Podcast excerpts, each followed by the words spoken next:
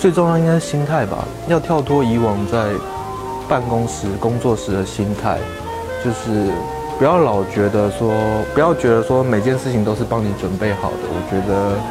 很多事情反而是你要去想着说，你如果你自己一个人来做的话，你要怎么去把它做好。如果说有其他的资源或者有其他帮助，你反而还要觉得是很幸运的一件事情，而不能老是把所有事情都当成理所当然这样。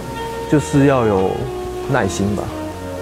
对，要有足够的耐心，不能太着着急，然后该等的时候就是等，这时候当然很痛苦，因为我觉得等待是比起所有努力过程中最痛苦的一个环节。